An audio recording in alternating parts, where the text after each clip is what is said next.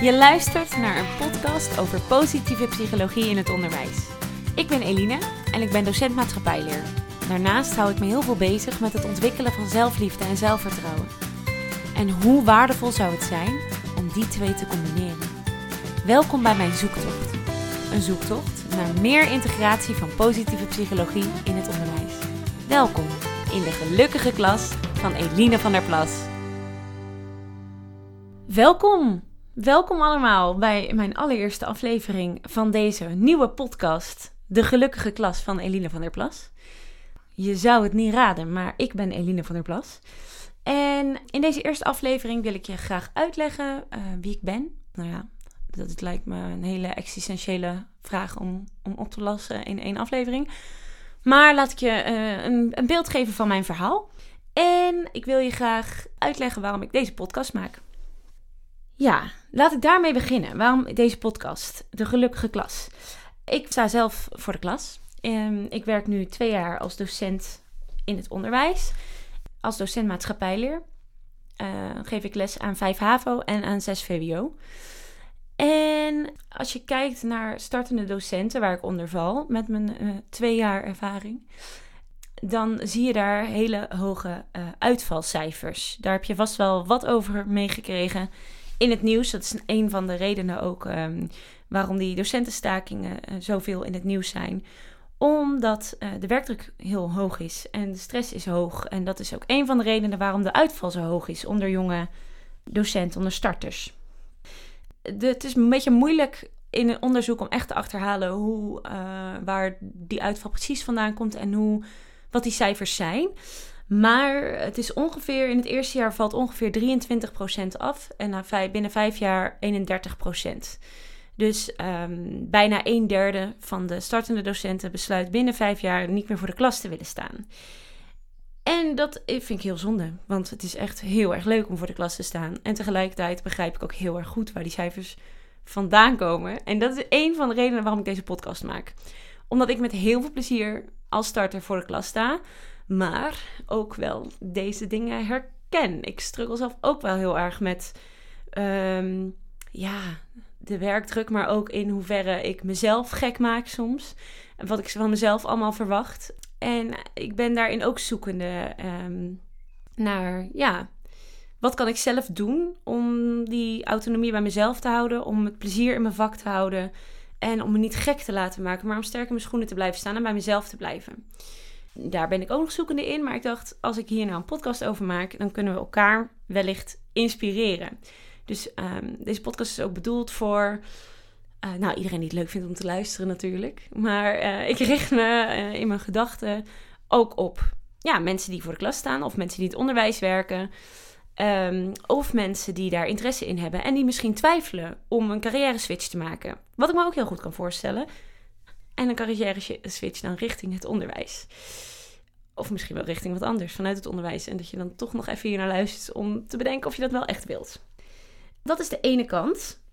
Aan de andere kant um, denk ik dat het in de tijd van tegenwoordig, als je kijkt naar uh, bijvoorbeeld burn-out cijfers, faalangstklachten en andere angst- en, en, en depressie-gerelateerde, energie-gerelateerde klachten, hoeveel dat voorkomt en hoe jong dat ook um, al voorkomt, dat het best wel een belangrijk stuk is waar we aandacht ook in het onderwijs aan moeten besteden. Dus dat is eigenlijk de tweede poot van de zoektocht in deze podcast. Namelijk, hoe, hoe gaan we dat doen? Hoe kunnen we dat doen? Hoe uh, ja, kan je een soort emotionele ontwikkeling goed um, in je onderwijs integreren? Uh, persoonlijke ontwikkeling. Ik denk dat dat gewoon heel erg belangrijk is. Uh, maar ja, hoe je dat doet, dat is natuurlijk ook wel, wel heel moeilijk. Merk ik zelf ook. Dat doe je ook totaal niet alleen natuurlijk. Dus vandaar ook dat ik deze podcast ben gaan maken. Dat uh, mensen mij kunnen inspireren in deze zoektocht. En ik hoop ik ook anderen kan inspireren in deze zoektocht. Ja, dus ik, ik, ik neem je graag mee in mijn eigen gedachtegang en, en experimenten en dingen die ik doe. Zowel in mijn eigen persoonlijke ontwikkeling als in de positieve psychologie die ik probeer te integreren in mijn onderwijs, maar ook in het onderwijs aan zich. En daarbij wil ik de nadruk leggen op experimenteren. Dus op echt dingen uitproberen. Ik ben totaal niet degene die gaat zeggen hoe we het goed moeten gaan doen. Want ik heb ook geen flauw idee. Ik heb gewoon een voorgevoel en ik denk dat iets belangrijk is. En ik heb daar ook wel uh, wat um, wetenschappelijke onderbouwing of theoretische onderbouwing vaak bij nodig zelf. Ik ben niet voor niets docent. Ik ben niet voor niets ook academisch opgeleid. Ik zeg niet dat dat uh, de ultieme weg naar de waarheid is, maar een beetje houvast vind ik wel fijn en belangrijk. Zeker als je het um, in zo'n groot iets als het onderwijssysteem wilt implementeren. Dus daar wil ik je graag in meenemen. Waarom ik het ook zo belangrijk vind om dat in het onderwijs te gaan doen, is niet alleen omdat jonge mensen daar mee kampen, maar ook omdat, dat heb ik zelf ook meegemaakt, ik zal straks wat meer over mezelf vertellen. Maar ook omdat als je net klaar bent, zeg maar, met school, dan heb ik ervaren dat er, en dat zie je ook in cijfers terug en zie ik ook om me heen, dat er heel veel op je afkomt vanuit die maatschappij. En we leven in een maatschappij uh, waarin superveel informatie en prikkels zijn. En waarin heel veel mensen zeggen hoe je uh, zou moeten leven en wat belangrijk is. En waar het gewoon echt wel pittig is om jezelf in te vinden. En je eigen grenzen in aan te geven en te, bij je gevoel te blijven. Daarom lijkt het me belangrijk dat we dat meegeven. Want daar hebben veel mensen, ik denk eigenlijk wel iedereen, gewoon een beetje begeleiding bij nodig. In wat voor vorm dan ook. Die, in die cijfers, dat zie je vooral heel erg terug bij vooral meisjes op de HAVO en het VWO. Um, die over het algemeen wel in de statistieken goed gaan. Qua cijfers, want ze kunnen zich goed aanpassen. Ze weten goed hoe ze braaf en, uh, moeten zijn en goed hoe ze uit het boek moeten leren. Maar ja, als ze klaar zijn met de studie, uh, wat dan? En ook tijdens die studie al, die druk, die kan ze echt parten gaan spelen. Dus dat stuk emotionele persoonlijke ontwikkeling, denk ik dat heel goed is om daar uh, ja, in je ontwikkeling al vroeg op school mee te beginnen. En dan een stukje over mezelf ook natuurlijk een belangrijk deel waarom ik deze podcast ben gaan maken. Ik ben dus Eline. Um, toen ik klaar was met mijn middelbare school, laat ik daar even mijn verhaal beginnen. Toen ben ik communicatiewetenschap in Nijmegen gaan studeren. Ik was altijd dol op theater. Maar ik ging toch voor de keuze in mijn, met, mijn, met mijn hoofd. Maar ook wel met mijn hart hoor. Ik vond communicatiewetenschap ook heel erg leuk. En ik vond leren ook heel erg leuk. En toen ging ik dus communicatiewetenschap studeren. Communicatiewetenschap, dat is een studie. Ja, het woord communicatie is heel breed. En iedereen heeft daar ook zijn eigen uh, associaties vaak bij. Wat logisch is. Maar deze communicatiewetenschap uh, in, aan de Radboud Universiteit in Nijmegen gaat heel erg over, over massamedia en hoe de maatschappij daarmee omgaat. En wat voor invloed de media en de maatschappij op elkaar hebben. Dus er zit een stuk journalistiek in, maar ook een stuk uh, uh, marketing. Hoe werken je hersenen als je kijkt naar informatieverwerking? Um, wat is uh, fake nieuws?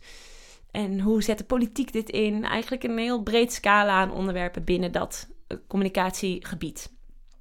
En tijdens mijn studie, ik vond het een leuke studie, maar ja, was ik toch wel in een fase dat ik, ik ging meteen op kamers wonen en dat was heel goed voor me op dat moment. Daar was ik heel erg aan toe. En ik zat daar alleen in Nijmegen en ik leefde wel behoorlijk, um, ging wel behoorlijk uit, vanuit mijn hoofd leven. Uh, ik was niet per se heel erg streberig in het halen van goede cijfers. Maar ik legde de lat wel hoog voor mezelf. Bij de gebieden in mijn leven die ik belangrijk vond. Uh, ik ben bijvoorbeeld bestuur gaan doen van de studievereniging. Ik ben voorzitter geweest. En daar kwam dat een beetje op zijn toppunt. Het uit mijn hoofd leven en het, het goed willen doen voor anderen. Ja, niet bij mijn eigen gevoel daarin in kunnen. En terwijl dat echt super leuk was. Die studievereniging was ontzettend leuk. Ik heb daar heel veel geleerd. Maar ik stond ook wel op een positie waarin ik heel erg belangrijk vond wat anderen van me vonden. En waar ik daar ook heel erg naar leefde. En dat trok me totaal leeg.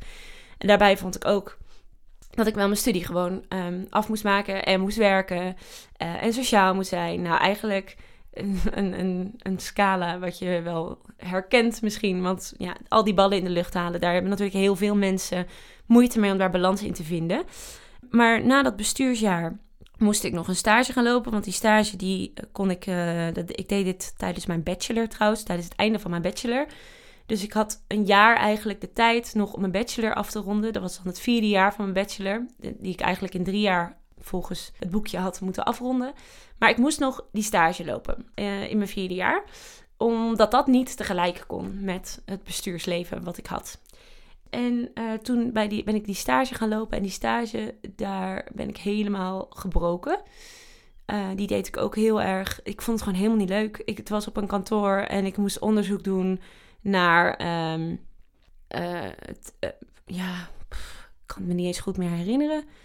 Het had te maken met in ieder geval de telefonische klantenservice van bedrijven. Nou, ik vond het echt helemaal niet leuk. Het was mega commercieel.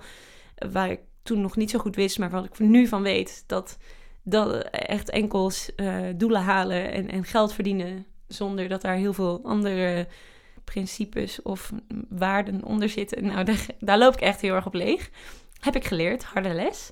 Maar uh, waar het op neerkwam was dat ik echt serieuze uh, last kreeg van behoorlijke paniekaanvallen. Heel weinig energie, heel veel huilen. En op een gegeven moment werd het zover dat mijn vriend tegen me zei... Uh, het gaat echt niet goed met je. En ik denk dat het heel belangrijk is dat je een keer naar een dokter gaat. nou moet ik erbij vertellen, ik was al eigenlijk twee jaar daarvoor uh, een paar keer naar de dokter geweest. Want eh, op dit moment, zeg maar, dat ik de stage ging lopen, was ik 21. Het moment dat die klachten begonnen, dat ik naar de dokter ging, was ik 19 dus. En toen had ik namelijk plotseling heel erg last van haaruitval. En ik was heel vaak heel moe. Ik sliep heel veel overdag. En ik snapte niet waardoor het kwam. En toen heb ik bloedtesten gedaan. Er kwam niks uit. En uiteindelijk zei de huisarts van ja, ik denk dat het misschien wel stressgerelateerd is. Want al die symptomen, die kunnen ook komen door stress. Nou, toen heb ik hem uitgelachen. Want ik met mijn 19 eh, jaar en mijn eigen wijsheid dacht echt... Nou, meneer, ga jij me even vertellen dat ik last heb van stress? Ik kan alles van de wereld aan. Ik hou 10.000 ballen tegelijk omhoog. En ik lach altijd. Het gaat altijd goed met me. Ik kan dit allemaal echt wel aan. Zo kende ik mezelf ook. Ook op de middelbare school deed ik altijd al extra dingen. De schoolkrant, uh, een schoolband, schooltheater. Ik deed, zat ook op theaterschool. In mijn eindexamenjaar deed ik mee, uh, ook in theaterschool. Uh, in het weekend was dat dan, deed ik mee aan een voorstelling. Dus dan was ik door de week, had ik dan uh, gewoon 6 VWO. En in het weekend was ik dan um, op de theaterschool. Terwijl ik ook nog twee avonden in de week in de supermarkt werkte en één avond in de week oppaste. Dus ik kende mezelf gewoon zo. En ik dacht, ja, je hoort al, dit is allemaal best wel ja, vanuit mijn hoofd. En niet echt, ik zat helemaal niet bij mijn gevoel. Dus ik dacht toen op mijn negentiende bij die huisarts, nee, nee, nee, stress uh, komt niet voor in mijn woordenboek. Een beetje stress ga ik juist wel goed op.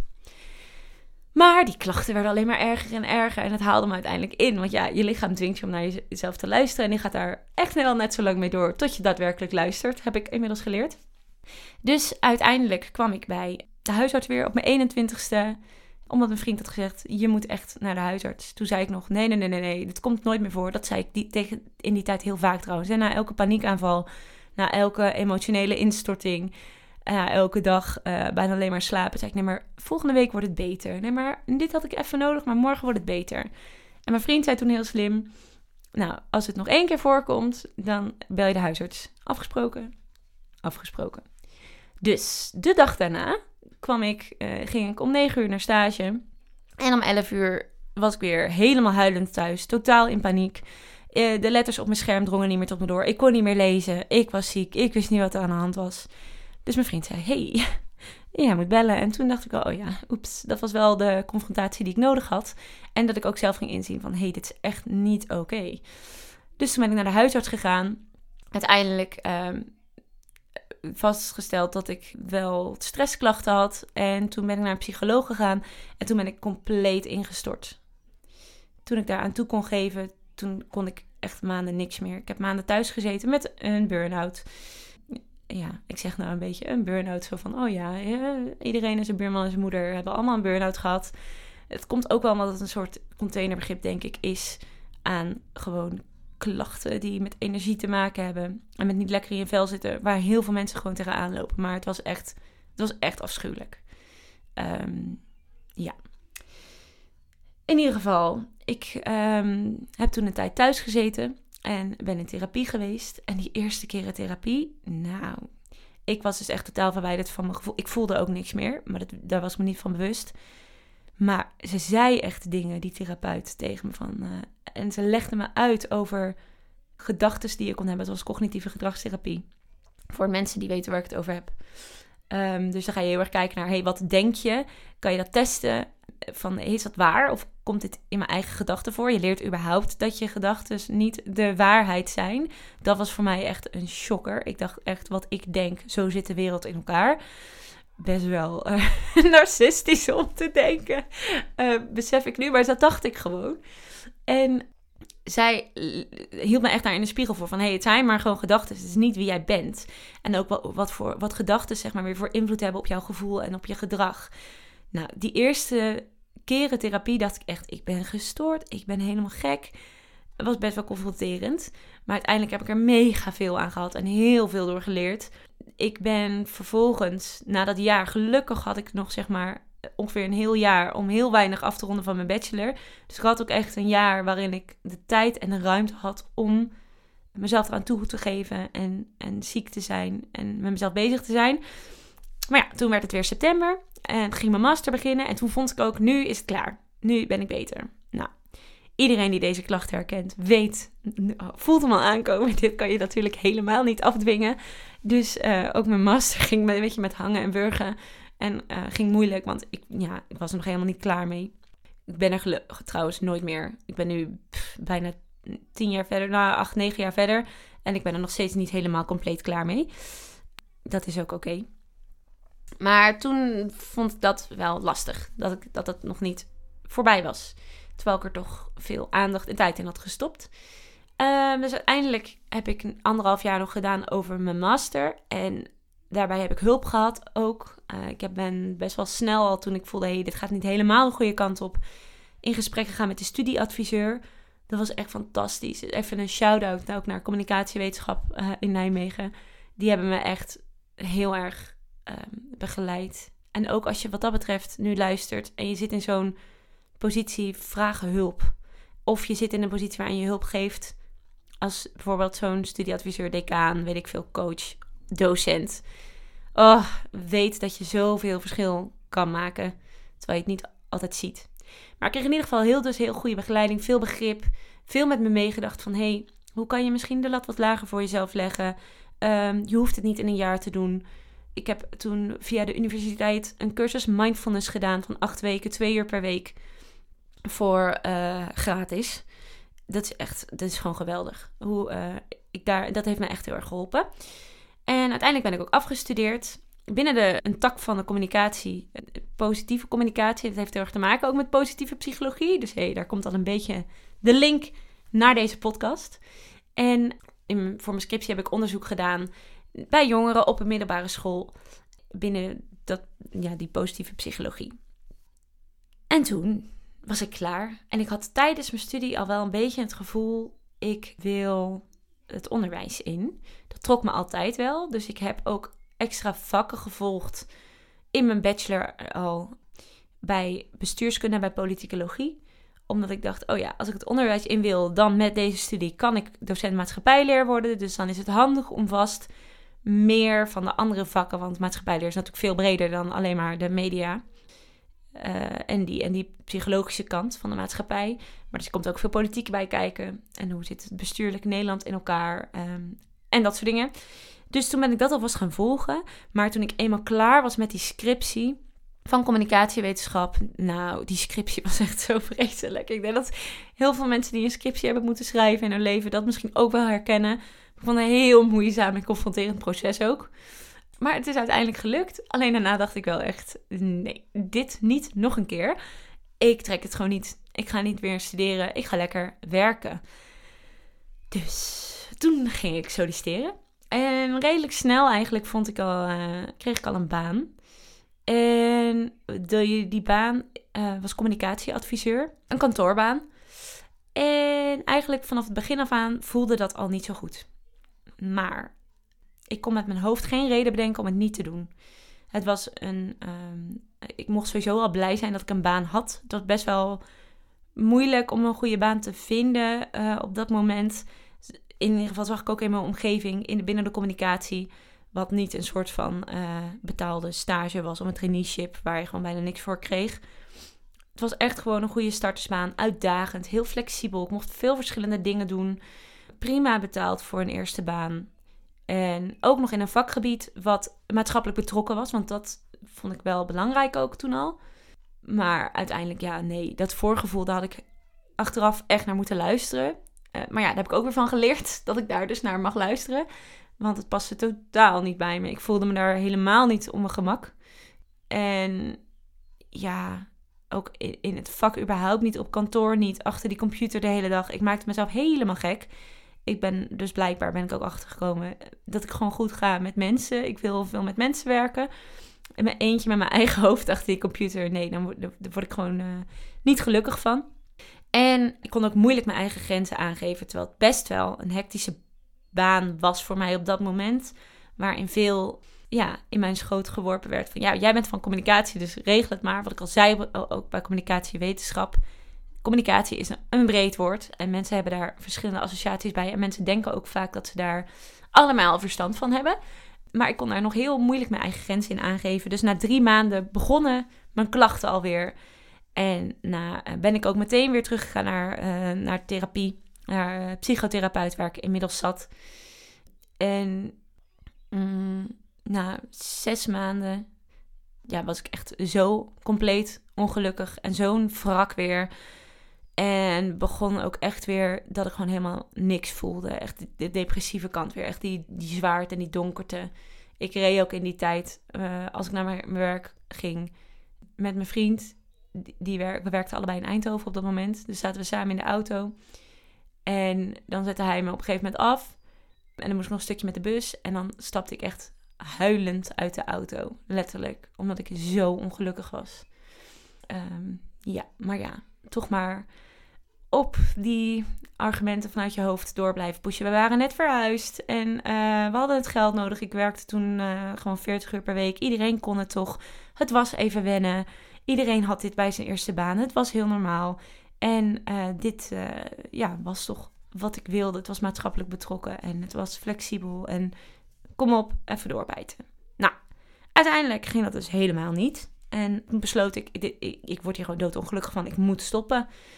En dat heb ik nog gedaan en dat gaf onwijs veel vrijheid. Ik kon gelukkig ook meteen terug tijdelijk naar mijn studentenbaan. Ik werkte als student namelijk op de afdeling voorlichting van de Radboud Universiteit. En dan gaf ik dus workshops aan leerlingen en aan hun ouders. En uh, presentatie en voorlichtingen over hoe maak je een goede studiekeuze en wat voor studies hebben we allemaal op de universiteit.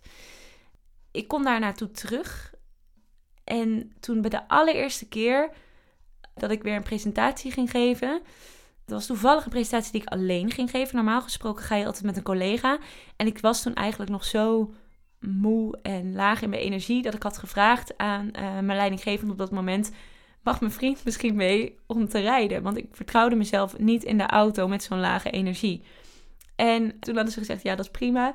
Dus mijn vriend had me daar naartoe gereden en ik ging die presentatie doen. En ik dacht al, wat ben ik mee bezig? Ik ben eigenlijk helemaal niet hier aan toe. Maar zodra ik op dat podium stond, het was een presentatie voor ouders in Utrecht, ik weet het nog goed. Zodra ik begon te vertellen over dat keuzeproces en over maken van je studiekeuze. En ik stond voor dat publiek en die ouders waren oprecht zo geïnteresseerd. Soms heb je die vibe helemaal niet en soms heb je het helemaal. Dat je denkt, ik heb mijn publiek echt te luisteren naar me. En er kwamen ook veel vragen. En daarna voelde ik me zo opgelucht weer. En ik was zo blij. En ik had echt weer energie gekregen. Dat had ik van tevoren echt niet voor mogelijk gehouden. En ik realiseerde me toen echt ook: oh, oeps. Als ik dit aan energie toch had gekregen als het maar 20% hiervan in mijn baan, dan zat het goed. Het zit daar gewoon niet goed. Ik moet iets anders gaan doen. Mijn talenten liggen niet op dat kantoor. En toen uh, besloot ik dus alsnog, oké, dan ga ik voor de klas staan. Want dat leek me altijd al leuk. En dan moet ik nog wel een opleiding doen. Maar ik regel het wel. Het komt wel goed. En toen uh, ben ik dus um, me gaan verdiepen in die onderwijsmaster die ik wilde gaan doen. En die ben ik toen ook gestart. In februari kon dat gelukkig. Want uh, waar dit afspeelde was niet. Het was, toen was het net. Het was september, geloof ik. Dus ik kon niet meer in dat schooljaar instromen. Dus ik kon wel in februari instromen. En er was een deeltijdversie en een voltijdversie. En ik dacht op dat moment ook echt, ik, moet die deeltijdversie gaan doen. Want voltijd, nee, dat ga ik nooit redden. En de opleiding zat ook zo in elkaar dat je eigenlijk één dag in de week bezig was met, of één, eh, ja, één anderhalve dag in de week bezig was met, ehm, met college. En drie dagen in de week, drie, vier dagen in de week stage liep. Dus ik dacht, ja, pff, dat red ik nooit fulltime. Dus veel gesprekken toen ook weer gevolgd met de studieadviseur. En die heeft me toen toch overgehaald om het voltijd te gaan proberen. Helemaal omdat het begin van het programma heel erg leek qua voltijd en deeltijd op elkaar. In die deeltijdversie lag ook echt het, eh, de nadruk op het begin van het jaar dat het gewoon wat drukker was. En ze zei: Ja, weet je, als je het niet trekt, kan je altijd nog overstappen naar die deeltijdvariant. Maar het is gewoon echt fijner voor jezelf als je met die voltijd, als dat wel lukt. En ik dacht echt: Oké, ik geloof er niet in, maar ik ben het toch maar gaan doen. Ik heb toch maar naar haar geluisterd. En al op dag 1 van die studie ja, ik kwam ook stuiterend thuis. Ik dacht, ik voelde gewoon aan alles in mijn lijf. Yes, dit is het. Ik wil dit leren. Het is zo cool. En ik heb hier zoveel gedachten over. En ik voel me zo goed op die plek. En ik, ik heb ook zo'n mening over ja, wat ik wil ja, in het onderwijs. En wat ik, wat ik wil brengen. En ah, wat vet dat ik ook jongeren in die doelgroep iets kan meegeven. En wauw, wat een kick geeft dat als je iemand iets kan leren dit is echt wel het rooskleurige plaatje natuurlijk ervan. Maar die energie voelde ik heel erg. Dus uiteindelijk besloot ik om die voltijd variant te blijven doen. En die heb ik ook in een jaar afgemaakt. En dat had ik van tevoren echt niet voor mogelijk gehouden. Maar dat was enkel en alleen omdat ik gewoon deed, iets deed wat bij me paste. En waar ik energie van kreeg. En ik heb uiteindelijk met belachelijke cijfers ook dat, die opleiding afgemaakt. Daar ging ik op dat moment echt totaal niet voor. Joh, ik was wel blij dat ik überhaupt weer kon studeren. En dat ik überhaupt stage liep en dat dat, dat dat ging. Maar ik ben dus met hele hoge cijfers uiteindelijk geslaagd binnen een jaar. Enkel en alleen omdat ik gewoon echt deed wat ik leuk vond. En omdat die opleiding was ook heel fijn trouwens. Vond ik. Ik had fijne docenten. En die stimuleerden heel erg mijn eigenheid in het onderwijs. En uh, mijn creativiteit. En ga maar proberen. En ga maar op je bek. En dat hebben ze me ook echt geleerd. Want daarvoor was ik heel erg voorzichtig en bang om fouten te maken. Ben ik trouwens nog steeds. Het zit ook wel een beetje in me uh, misschien. Maar juist dat uitproberen en die eigenzinnigheid en dat idealisme, dat hebben ze gewoon heel erg gestimuleerd. En dat waardeerden ze heel erg. Dus ja, ik zat daar gewoon heel erg op mijn plek. Plus, ik had een stagebegeleider. nou, ja, dat was ook match made in heaven. Er was een, uh, een man van, uh, van begin 60. Het was een Ude. En totaal anders dan ik dus. Maar ja, we konden zoveel van elkaar leren, had ik het idee. Ook had ook echt het idee dat ik hem wat bracht. We zien elkaar ook nog steeds af en toe. Drinken we koffie, praten we bij. En het is echt ja, een soort vriend geworden. Ik had daar zo'n bijzondere band mee. En het was voor mij heel interessant om iemand die al zo lang in het onderwijs zat, om daar mee mee te lopen. En ook een man en veel ouder. Ik weet niet, dan heb je een hele andere band en dynamiek met die klas. Dus het was heel erg fijn dat wij samen daarin werkten en elkaar daarin onwijs aanvulden. Want ik kon heel erg veel van hem leren. Van de manier waarop hij een band opbouwde met de klas. Maar als ik bijvoorbeeld een mooie PowerPoint had gemaakt, dan zei hij ook tegen mij: Oh, ik kan geen PowerPoint zelf zo in elkaar zetten. Ik kan wel de basics, maar niet zo. Mag ik die alsjeblieft van jou hebben? Dus we, konden elkaar echt aanvullen. Dat was heel leuk. Ja, en toen ehm, was ik dus klaar met die opleiding en ging ik het werkveld in. En heb ik een half jaar invalwerk gedaan op een MBO. Dat was echt heel erg leuk ook. En uh, daar gaf ik maatschappijleer, maar daar gaf ik ook uh, rekenen en Engels en Nederlands. Daar was ik de theoriedocent. Dus dat was echt een hele andere ervaring weer. Maar wel ook echt, ja, was gewoon ook heel erg leuk. En toen twee jaar geleden kon ik beginnen op de school waar ik nu werk, in Tilburg. En kon ik echt les gaan geven. En ik vind het nog altijd leuk. Maar zowel tijdens die stage als tijdens het werk wat ik nu doe, het is echt niet altijd leuk. Ik heb echt vaker kom ik gewoon moet ik huilen omdat ik, ik ben ook wel een emotioneel mens hoor. Maar moet ik gewoon huilen omdat ik denk ik kan dit gewoon helemaal niet. En waar ben ik mee bezig? Uh, en hoezo sta ik voor de klas? Hoezo kan moeten die leerlingen naar mij luisteren? Um, ik, ik, weet niet, ik heb ook soms het gevoel van, oh ja, ik moet helemaal het perfecte voorbeeld geven. Want als ik van mijn leerlingen dit eis, dan moet ik het op zijn minst toch zelf ook doen en beter. Nou, al die onzekerheden, daar ga ik nog heel veel afleveringen denk ik over maken. En over hoe ik daarmee deal. Hoe ik daar weer uit ben gekomen. Maar joh, ik val er ook regelmatig weer gewoon in. Maar ja, moet je nagaan dat dus ondanks die werkdruk, die stress, dat wat je van jezelf verwacht, want je komt jezelf voor de klas gewoon ontzettend tegen, moet je nagaan hoeveel vervulling dat dus geeft. Dat ik dat dus nog steeds toch wel wil doen. Ook op de dagen dat ik denk, ik stop ermee, ik ga iets anders doen, ik wil dit niet meer. Ook op die dagen uh, ik de volgende dag gewoon weer op en denk ik, oké, ik weet weer waarom ik het wil. En dan is er precies iets wat er gebeurt. Dan zegt een leerling iets, dan zegt een collega iets waarvan je hart weer warm wordt. En je denkt, oh ja, oh, wauw. Wat is dit toch een gaaf beroep. En wat is dit toch uh, bijzonder dat ik dit mee mag maken. En dat ik me op deze manier ook als mens ontwikkel. Dus over al die twijfels en onzekerheden en hoe je daar weer goed mee kan omgaan. Dat wil ik graag met je delen, ook in deze podcast. Dan ter afsluiting van deze eerste aflevering van de gelukkige klas van Eline van der Plas. Even naar die naam.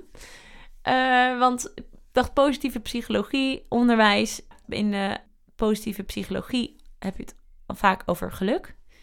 En geluk is ook natuurlijk een. Of natuurlijk. Geluk is ook een thema dat uh, veel speelt tegenwoordig. Hè? Iedereen moet zich maar een goede mindset hebben en hard werken en blij zijn. Maar dat geluk, wat is dat nou precies? En dan zeker vanuit de positieve psychologie bekeken. Dus ook een beetje die wetenschappelijke academische onderbouwing daaronder. En wat is daar nou wel en niet maakbaar van? En hoe kunnen, willen, moeten we dit integreren in ons onderwijs? Daar ga ik naar op zoek. En wat dan precies positieve psychologie is en wat dan een beetje voor mij daarin leidend is, dat leg ik uit in een volgende podcast. Anders wordt deze eerste aflevering wel heel erg uh, lang. En ja, ik laat het even bij één onderwerp houden. Maar vandaar de gelukkige klas van Eline van der Plas. En natuurlijk kennen we de gelukkige klas. Vooral als boek van Theo Thijssen. De gelukkige klas van Theo Thijssen. Ik weet nog dat het een geschenk was. Nee, geen, het was geen boekenweekgeschenk natuurlijk, want het is al veel ouder. Maar het was uh, van een of andere actie toen ik zelf op de middelbare school zat. Kregen we de gelukkige klas van Theo Thijssen. Die moesten we lezen, hadden we een project over op school. Dus ik had hem nog. Ik wist totaal niet meer waar die over ging. Dus ik heb hem herlezen. Want ik dacht, ja, als ik die titel gebruik, dan um, moet ik wel weten waar ik dat mee associeer. Of waar dat mee geassocieerd wordt. Maar de gelukkige klas voor mensen die het lang geleden gelezen hebben of niet gelezen hebben, gaat over meester Staal. Volgens mij heet die zo. Och, jemig. Nou, gaat over meester Staal. En die houdt een dagboek bij. Die is meester op een lagere school in uh, wat uh, moeilijkere wijk qua sociaal-economische positie. En die schrijft in zijn dagboek eigenlijk ook over zijn onzekerheden als docent en over wat hij meemaakt. De mooie dingen, maar ook de mindere dingen en waar hij tegenaan loopt, hoe hij daarmee dealt. Eigenlijk, ja, zijn dagboek is dit. En um, dat vond ik ook wel. Dus uiteindelijk een hele mooie match met deze podcast. Want dit is, deze podcast is een kijkje in mijn hoofd. Ook over ja, hoe het is om voor de klas te staan. Dus vandaar. Nou, daar wilde ik het bij laten voor deze eerste aflevering. Heel erg bedankt als je nog steeds luistert. Ja, heel erg tof. Ik vond het leuk om deze eerste aflevering op te nemen. En uh, ik hoop dat er nog heel veel mogen volgen. Dus tot de volgende!